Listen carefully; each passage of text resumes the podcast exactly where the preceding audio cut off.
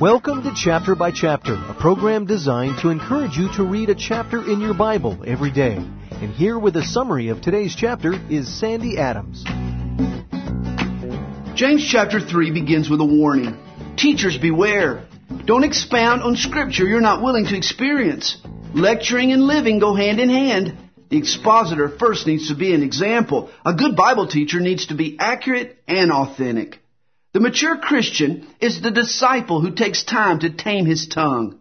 The Christian who controls what he utters steers the rudder of his soul. It's impossible to overestimate the damage that can be done by a pair of loose lips. The fiery tongue is fueled from hell. Satan is an arsonist. He loves to set fire to the things of God. The kindling he most often uses is an unkind word off an uncontrolled tongue. Always remember, words are things we can never take back. How can a person sing praise to God and out of the same mouth malign his brother?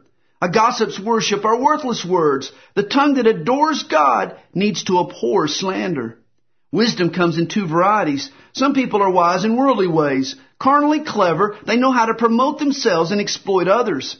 But in the end, their wisdom appears foolish, even in their own eyes. But the believer with heaven's wisdom puts others first. He cares and shares and everyone wins. How wise is your wisdom? Chapter by Chapter is the radio ministry of Calvary Chapel, Stone Mountain, Georgia, and its pastor, Sandy Adams.